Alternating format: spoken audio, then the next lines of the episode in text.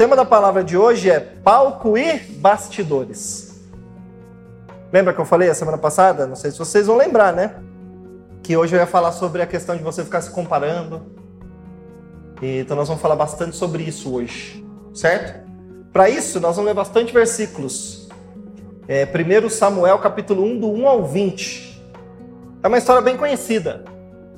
Houve um homem de Ramataim Zofim, da montanha de Efraim, cujo nome era Eucana, filho de Jeroão, filho de Eliú, filho de Tou, filho de Zuf e Efrateu. Este tinha duas mulheres, o nome de uma era Ana e da outra Penina.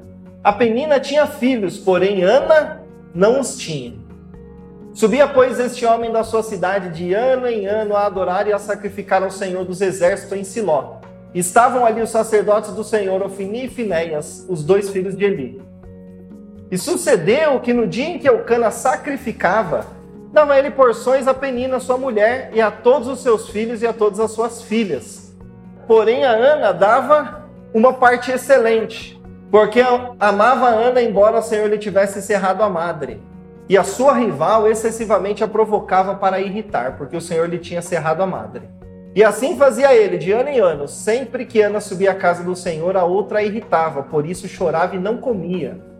Então Eucana, seu marido, lhe disse: Ana, por que choras e por que não comes? E por que está mal teu coração? Não sou eu melhor do que dez filhos? Então Ana se levantou depois que comeram e beberam em Siló, e Eli, sacerdote, estava sentado numa cadeira junto ao pilar do templo do Senhor.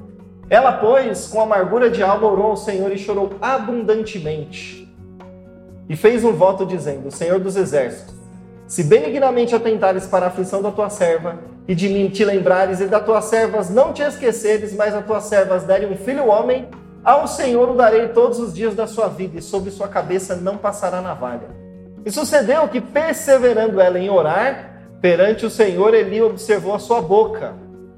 Porquanto Ana no seu coração falava, só se moviam os lábios, porém não se ouvia sua voz, porque pelo que Eli a teve por embriagada. E disse-lhe Eli: Até quando estarás tu embriagada? a parte de ti o teu vinho. Porém, Ana respondeu: Não, senhor meu, eu sou uma mulher atribulada de espírito. Nem vinho, nem bebida forte tenho bebido. Porém, tenho derramado a minha alma perante o Senhor. Não tenhas, pois, a tua serva por filha de Belial, porque da multidão dos seus cuidados, do teu desgosto, do meu desgosto tenho falado até agora. Então respondeu ele: Vai em paz e o Deus de Israel te conceda a petição que fizeste. E disse ela: Ache tua serva graça aos teus olhos. Assim a mulher foi o seu caminho, comeu, e o seu semblante já não era triste.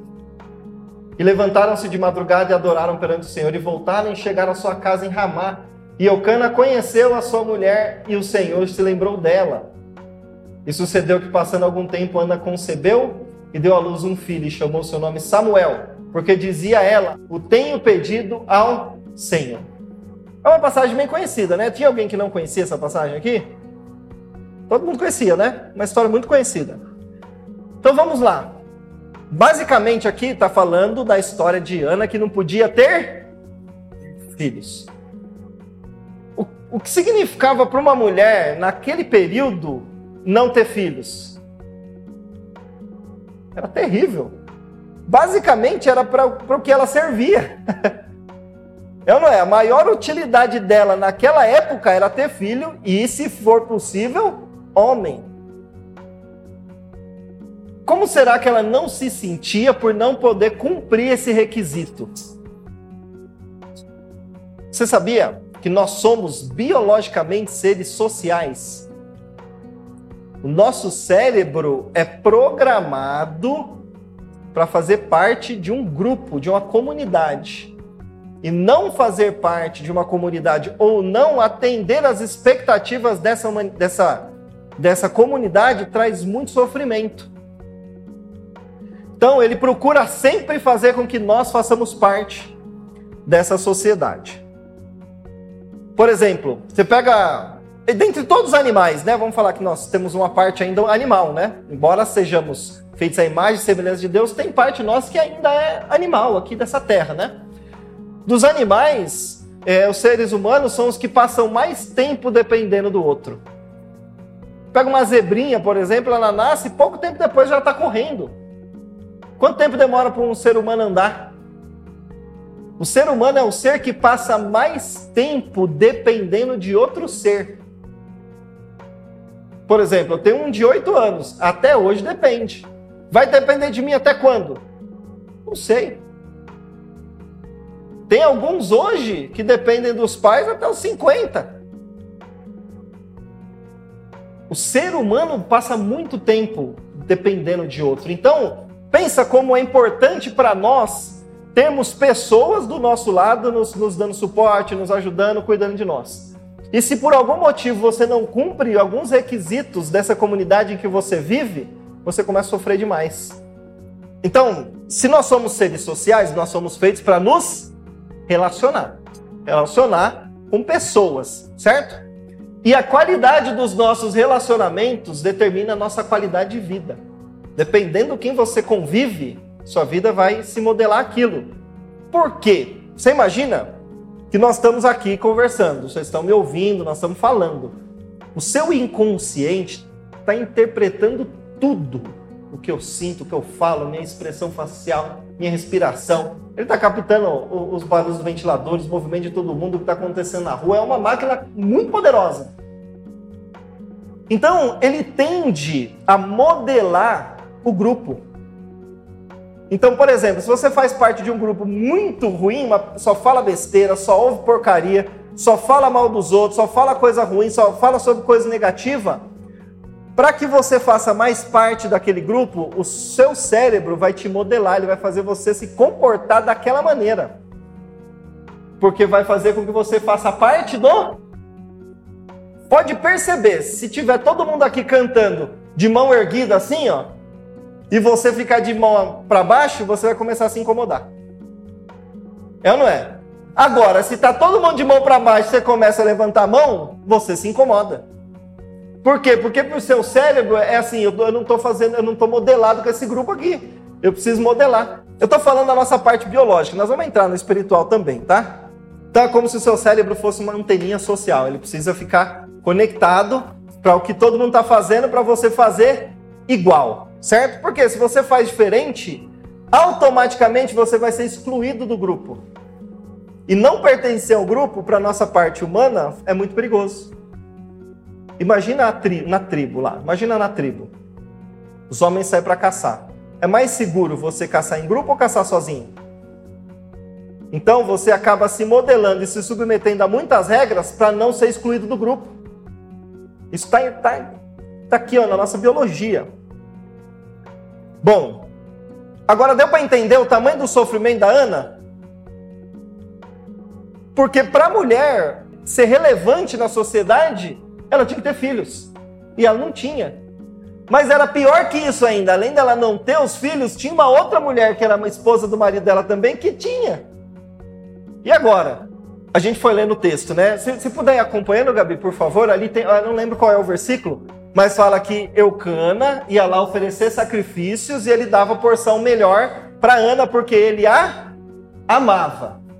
Aí, ó, ele dava porções para Penina, sua mulher, aí no 5, para Ana dava uma parte excelente. Tem outras versões fala que dava porção dobrada, porque ele a amava, mesmo que ela tinha cerrado a madre. Aí continua o 6. A sua rival excessivamente a porque o Senhor ele tinha cerrado a madre. Olha que interessante. Por que que Penina provocava Ana? Não era porque ela não tinha filhos, é porque ela sabia que o marido amava mais a outra. E ela tinha o quê? Inveja. Inveja. E a inveja dela fazia com que ela mostrasse para outra a debilidade dela. Mas eu acho tão interessante isso. Olha só, eu sou penina, eu tenho filhos. Aí eu olho para o meu marido, ele dá mais amor para outra. Eu fico com raiva porque ele dá amor para outra. Aí eu sou a Ana, eu não tenho filhos, mas meu marido me ama. E eu fico com raiva da outra porque a outra tem filho. Ou seja, cada uma está olhando para aquilo que não tem. E olhar para aquilo que você não tem te faz mal. Essa é uma tendência do ser humano. olhar para o que falta. Uma queria o que a outra tinha, né? Uma queria filho e não tinha, a outra queria amor e não tinha. Só que esqueceu de olhar para o que já tinha. Mas nós falamos da inveja, né? Vamos falar da inveja um pouquinho. Quem é invejoso aqui levanta a mão? Nunca vi ninguém levantar a mão com essa pergunta. Mas se eu falar assim, ó, quem, quem, quem se irrita fácil levanta a mão? Olha lá. Agora falar da inveja você não quer, né? né? Assumir a inveja você não quer. A gente assume um monte de coisa. Agora, eu fiz uma pesquisa sobre a inveja. E é interessante, a ciência pesquisou o cérebro dos invejosos. Eles fizeram uma pesquisa elaborada para saber como o cérebro se comporta na hora que nós estamos sentindo inveja. E o cérebro, ele dispara eu não vou falar o nome da, da, da parte dele, que é bem complicada. Então, não muda nada da nossa vida. Mas ele dispara uma área que é responsável pela dor. Então, por exemplo, se você corta o braço, você vai sentir dor. Seu cérebro vai disparar essa área dele. Se você sofre, por exemplo, uma desilusão amorosa, um sofrimento amoroso, uma dor emocional, seu cérebro dispara essa área. E quando você sente inveja, qual é a área que ele desperta? Essa área. Então, a inveja te traz sofrimento. Ou seja, a inveja dói. Então vamos supor que eu morro de inveja do Iago, do Wesley. Quando eu vejo ele conquistando algo, imagina que o Wesley conquistou algo que eu queria. Eu vou sentir o quê? Inveja. A área do meu cérebro que vai ativar vai ser responsável pela dor. Eu vou sofrer. Só que o, contra... o contrário é incrível. Eu tenho inveja do Wesley e eu vejo ele se dando mal. Também vai disparar uma área do meu cérebro que é responsável pelo prazer. Olha como esse negócio é sujo. O invejoso é muito sujo, é, é, é, um, é, uma, é um ser humano muito baixo. Porque quando o outro se dá mal, ele, quando o outro se dá bem, ele sofre. E quando o outro se dá mal, ele se alegra. Olha isso. Então, você precisa olhar para si, né? Imagina, você vê o outro se dando bem e você fica mal. Observa isso, se você vê alguém que você conhece conquistando algo, tendo algum sucesso, passando de fase, tá ganhando mais, ganhou um, um cargo melhor no emprego, né? Casou você não conseguiu, sei lá. Se na hora que você vê alguém conquistando algo, você se sentiu mal, lembra. O que foi? Agora, por outro lado, se você vê a pessoa se dando mal e você fica feliz, o que foi? Agora levanta a mão se alguma vez você já se sentiu assim. Não precisa ficar com medo, não. Ah, eu já me senti assim. A inveja é difícil de identificar. Ela se manifesta de muitas maneiras. Mas por que, é importante identificar ela? Porque ela é a causa de muitos problemas emocionais, de muitos problemas na vida. E a raiz da inveja também é a comparação você se comparar com outra pessoa gera muito sofrimento, pode gerar muito problema em você. A inveja é um deles. Vamos lá. Quero ler um versículo. João 21, do 20 ao 22. Essa é aquela situação que o Senhor chegou para Pedro e falou: Pedro, tu me amas? Tu me amas, tal? Pedro, te amo. Aí foi esse discurso, tal. O Senhor falou: então vem e me segue. E aí Pedro se virou e viu atrás deles o discípulo a quem Jesus amava, que era João. Aquele que havia se reclinado perto de Jesus durante a ceia e perguntado: Senhor, quem o trairá? Pedro perguntou a Jesus: Senhor, e quanto a este? Então, eles estavam conversando, ele olhou, viu João, o Senhor tinha dado uma chamada de atenção em Pedro, aí Pedro olhou e falou: E esse aqui? Olha a resposta de Jesus. Se eu quero que ele permaneça até eu voltar, o que te importa? Quanto a ti? Basicamente é o seguinte: cuide da sua vida, Pedro. Faz o que eu mandei você fazer. O que você está preocupado com o outro? Muitas vezes nós somos pegos nisso aí. É ou não é? Ai, mas aquela pessoa, por que, que deu um cargo para ela e não deu para mim? Ah, por que, que o outro ganhou promoção e eu não ganhei? Por que, que aquele lá tirou 10 e eu tirei 5? Ai, mas por quê? Aí o senhor olha para você o que, que você tem a ver com isso? Faz a sua parte. Nós temos que entender que nós somos seres únicos. A sua história é única. Você sabia que nenhum cérebro, eu estou falando da parte cérebro, é igual ao outro? Todos os cérebros têm um pouquinho de diferença. Eu, eu falei do cérebro porque a gente tende a achar que é igual, né? Se a gente observar a natureza, o Senhor criou tudo diferente, não existe nada igual. Se você colocar 10 macieiras aqui, uma do lado da outra, todas dão maçãs, mas são todas diferentes. Até a zebra que você olha e acha que é tudo igual, são diferentes. Você é um ser único. E aí você quer se comparar com os outros. É ou não é? Não tem sentido, por quê? Não tem outro igual a você. Se tivesse uma outra pessoa nesse planeta que nasceu no mesmo horário, teve a mesma criação, passou por exatamente todas as mesmas experiências, tem a mesma pessoa, tem tudo igual. Aí você pode comparar essa pessoa, mas existe alguém assim? Não, então não precisa se comparar. Então vamos lá.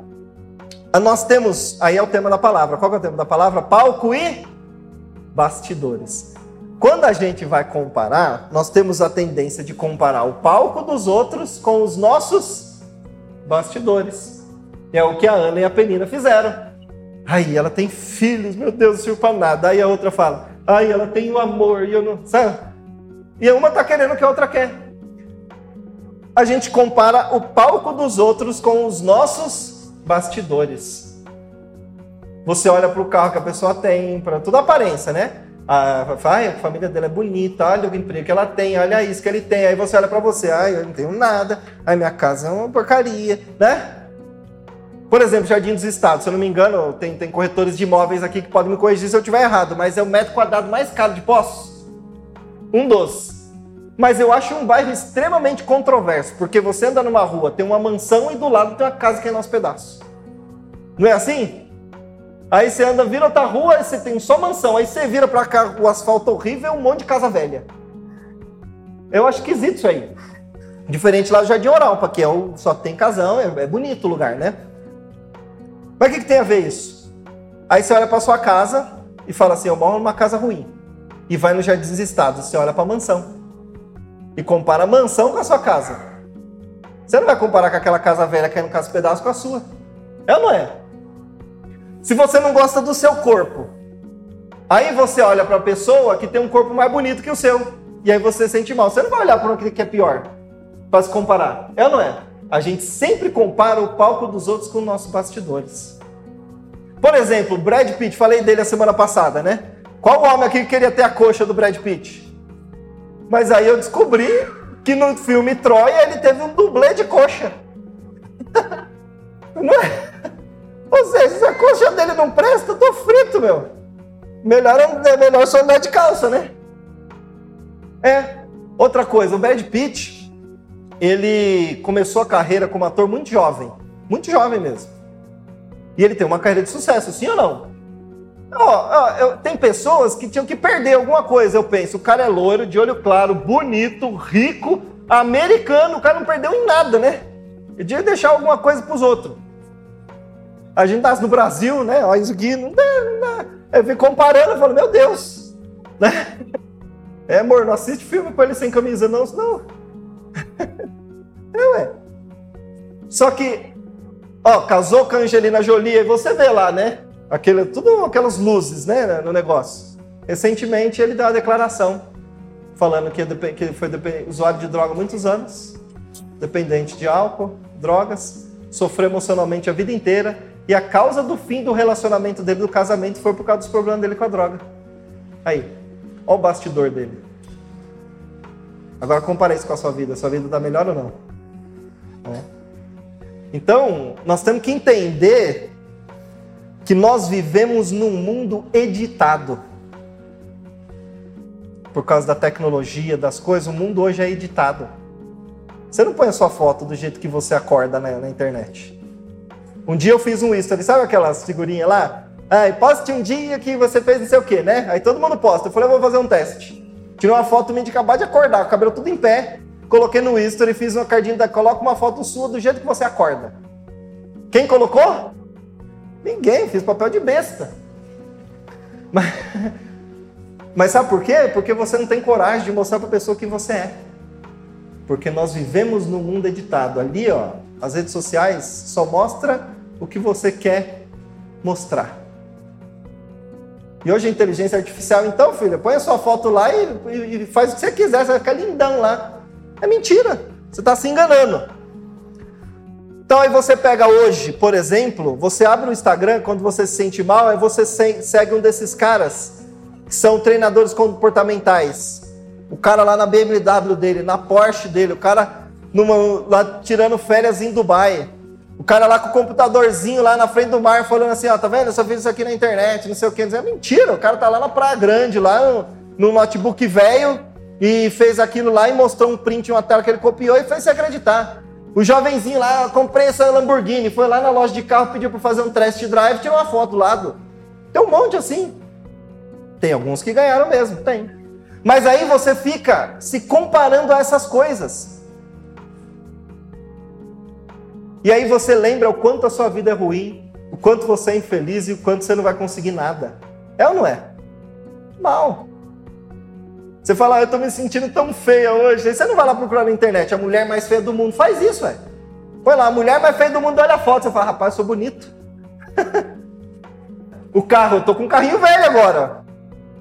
Aí de vez em quando eu falo, puxa, olha o carrinho que eu tô andando, né? Aí vem um carro mais velho que o meu, falou, obrigado pelo meu carro, senhor. Né? Eu não vou, por que adianta eu ficar olhando para o carro novo? Eu vou me sentir mal. Então não compare o palco dos outros com os seus bastidores, porque você não sabe a realidade por trás daquela vida. Às vezes, a sua vida é muito melhor do que você imagina, porque você fica colocando um padrão lá que você talvez não possa alcançar, ou que talvez nem a própria pessoa tenha, só uma fachada, aí você se sente mal.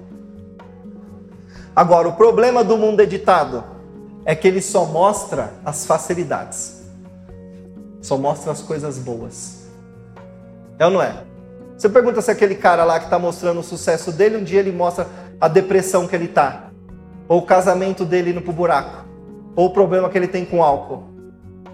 Ele mostra isso? Mostra, ele vai mostrar que ele é o cara que acorda às 5 da manhã e vai fazer atividade física.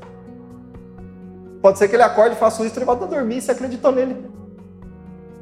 Acordei às 5 da manhã, pus o reloginho lá, corri, suei e tal. Aí você fala, puxa, eu sou um lixo, ele tá dormindo. Vai saber.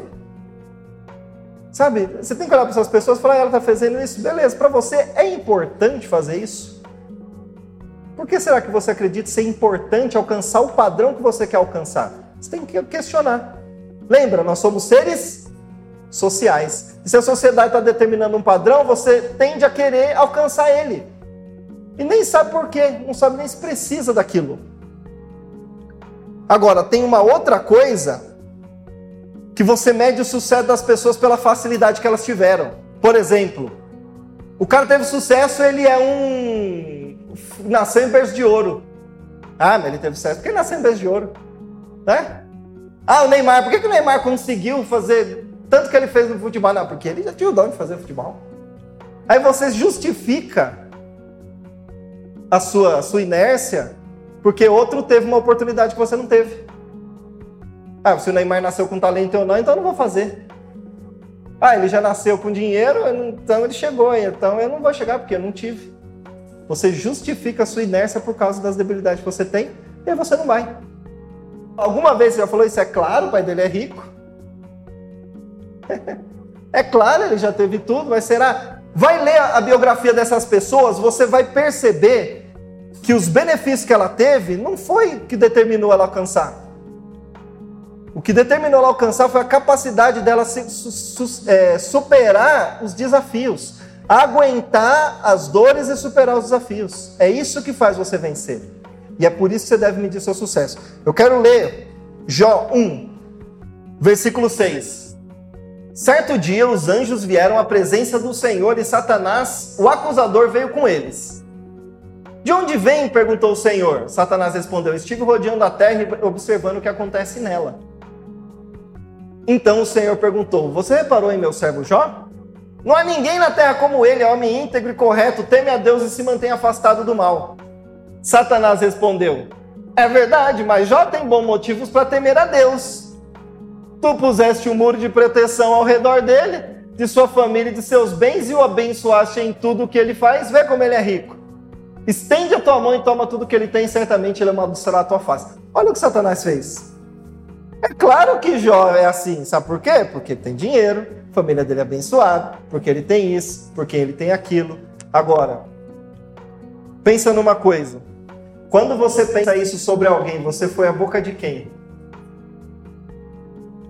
É exatamente o argumento que Satanás usou. É claro que ele tem isso. É claro que ele chegou lá, ele tem isso, isso, isso, isso. Ou, eu não vou chegar lá, por quê? Porque eu não tenho isso, isso, isso, isso. Quem colocou isso na sua cabeça? O diabo. Se você vai, vai, ler essa biografia dessas pessoas, você vai perceber que eles enfrentaram muitas adversidades. Não importa se ele já teve berço de ouro ou não. Porque ter, ter berço de ouro não determina o sucesso de ninguém.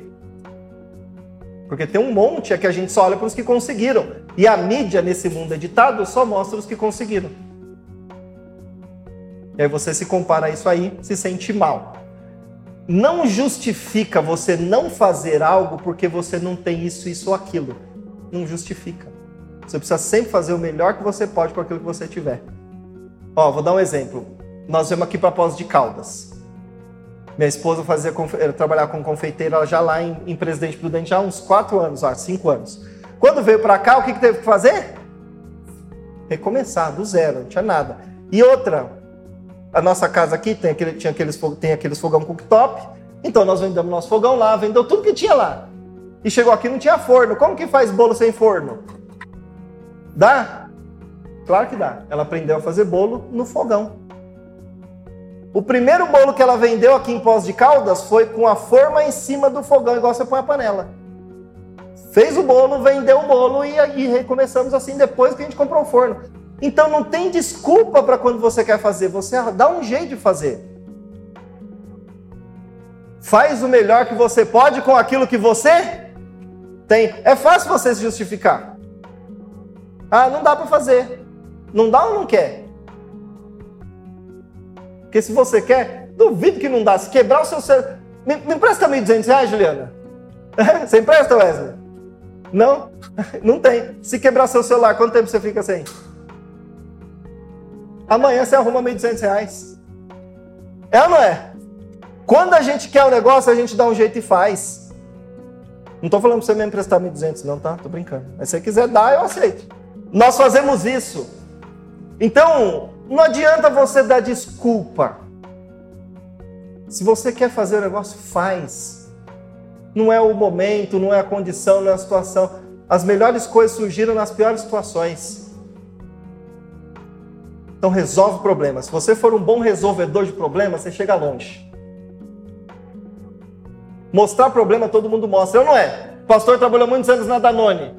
Quebrou a máquina. Ué, todo mundo viu que quebrou a máquina. E aí? Não quero saber que ela quebrou, já sei. Eu quero saber o que fazer para resolver. Não é? Eu não é. Encontrar problema, todo mundo encontra. Aí aconteceu isso, tá bom, todo mundo já está sabendo agora, mas qual é aquele que tem a capacidade de identificar o problema e resolver ele? Se você é uma pessoa que resolve bem problemas, você chega longe. Ó, isso aí é dica para vida, hein? O que mede o seu sucesso, guarda essa frase. Não é a facilidade, não é se abrir para as coisas fáceis que vieram, mas é a sua capacidade de enfrentar e superar as dificuldades. Então, se você está aqui, você já é um sucesso, porque quanta dificuldade você enfrentou e superou? Então é isso que mede o seu sucesso, a capacidade de enfrentar e superar. Então, olha para o quadro da sua vida, olha os seus problemas, suas dificuldades e arruma uma maneira de resolver, de superar. Qual lição eu aprendo nisso aqui? O que eu tenho que aprender com aquilo? Porque se você não aprende a lição, você erra de novo naquele lugar. Aquilo ali volta outra vez. Então, passou pela dificuldade, passou pelas barreiras, o que, que eu posso aprender? Como eu resolvo? Ó, olha a pergunta certa, hein? Como eu resolvo isso aqui? O que eu posso fazer para resolver essa situação? Essa é a pergunta. Ah, mas isso, isso, isso, tá bom. O que eu posso fazer para resolver? Como eu resolvo? O que eu tenho que aprender? Muda o foco do negócio que você vai longe. Bom, você olha sempre o que não tem. Esquece o que te falta. Você compara o palco dos outros com os seus bastidores. Você sempre justifica as suas derrotas porque é por causa das oportunidades que os outros tiveram e você não teve. Então nós já sanamos isso, certo? Agora, um outro problema que gera você ficar comparando demais é a ingratidão. Porque quando você fica olhando demais para o que te falta, você se torna ingrato. Você não olha para aquilo que você já tem. E Paulo diz para nós, 1 Tessalonicenses 5,18, o quê? Em tudo dai, porque essa é a vontade de Deus. Romanos 8, 28, tudo coopera para o bem daqueles que amam a Deus, daqueles que foram chamados segundo o seu propósito. Então você fica olhando, ai meu Deus, a minha moto é mais velha, o outro lá tem a BMW, eu tenho essa, essa Drinzinha aqui. Ai meu Deus, eu estou andando com esse Fusca, aquele amigo meu que nasceu, cresceu comigo, está andando com aquela BMW. Ah, como você fica? Ai, sou um lixo, minha vida é horrível, não vou conseguir, não dá. Ingratidão. Então quando você olha para aquilo que você já tem, você se sente mais grato e você cumpre a vontade de Deus. Então tem que aprender a olhar para aquilo que já tem. Agora, por outro lado, Lembra que eu falei que você absorve as pessoas?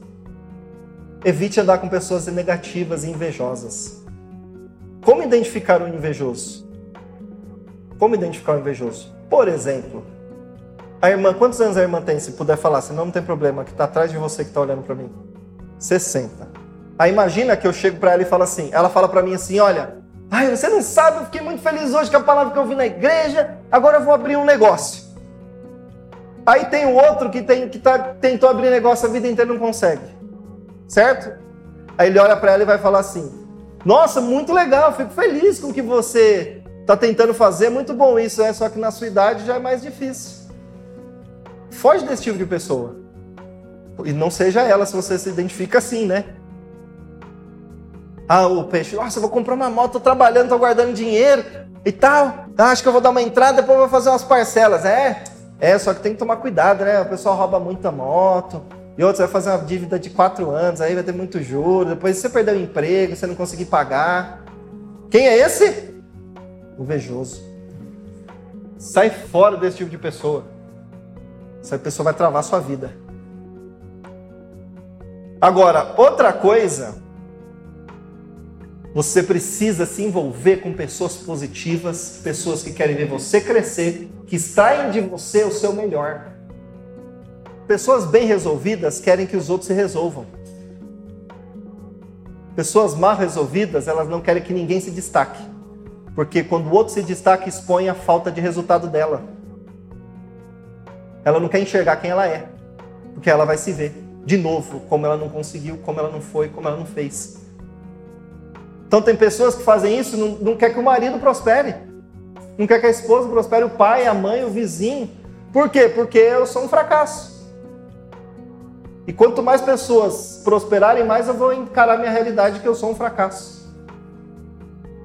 Não pode, se você tem um sentimento desse, você tem que olhar para si na hora e falar: mas peraí, por que, que eu tô assim? Vai para frente, meu irmão, né? Você tem que crescer.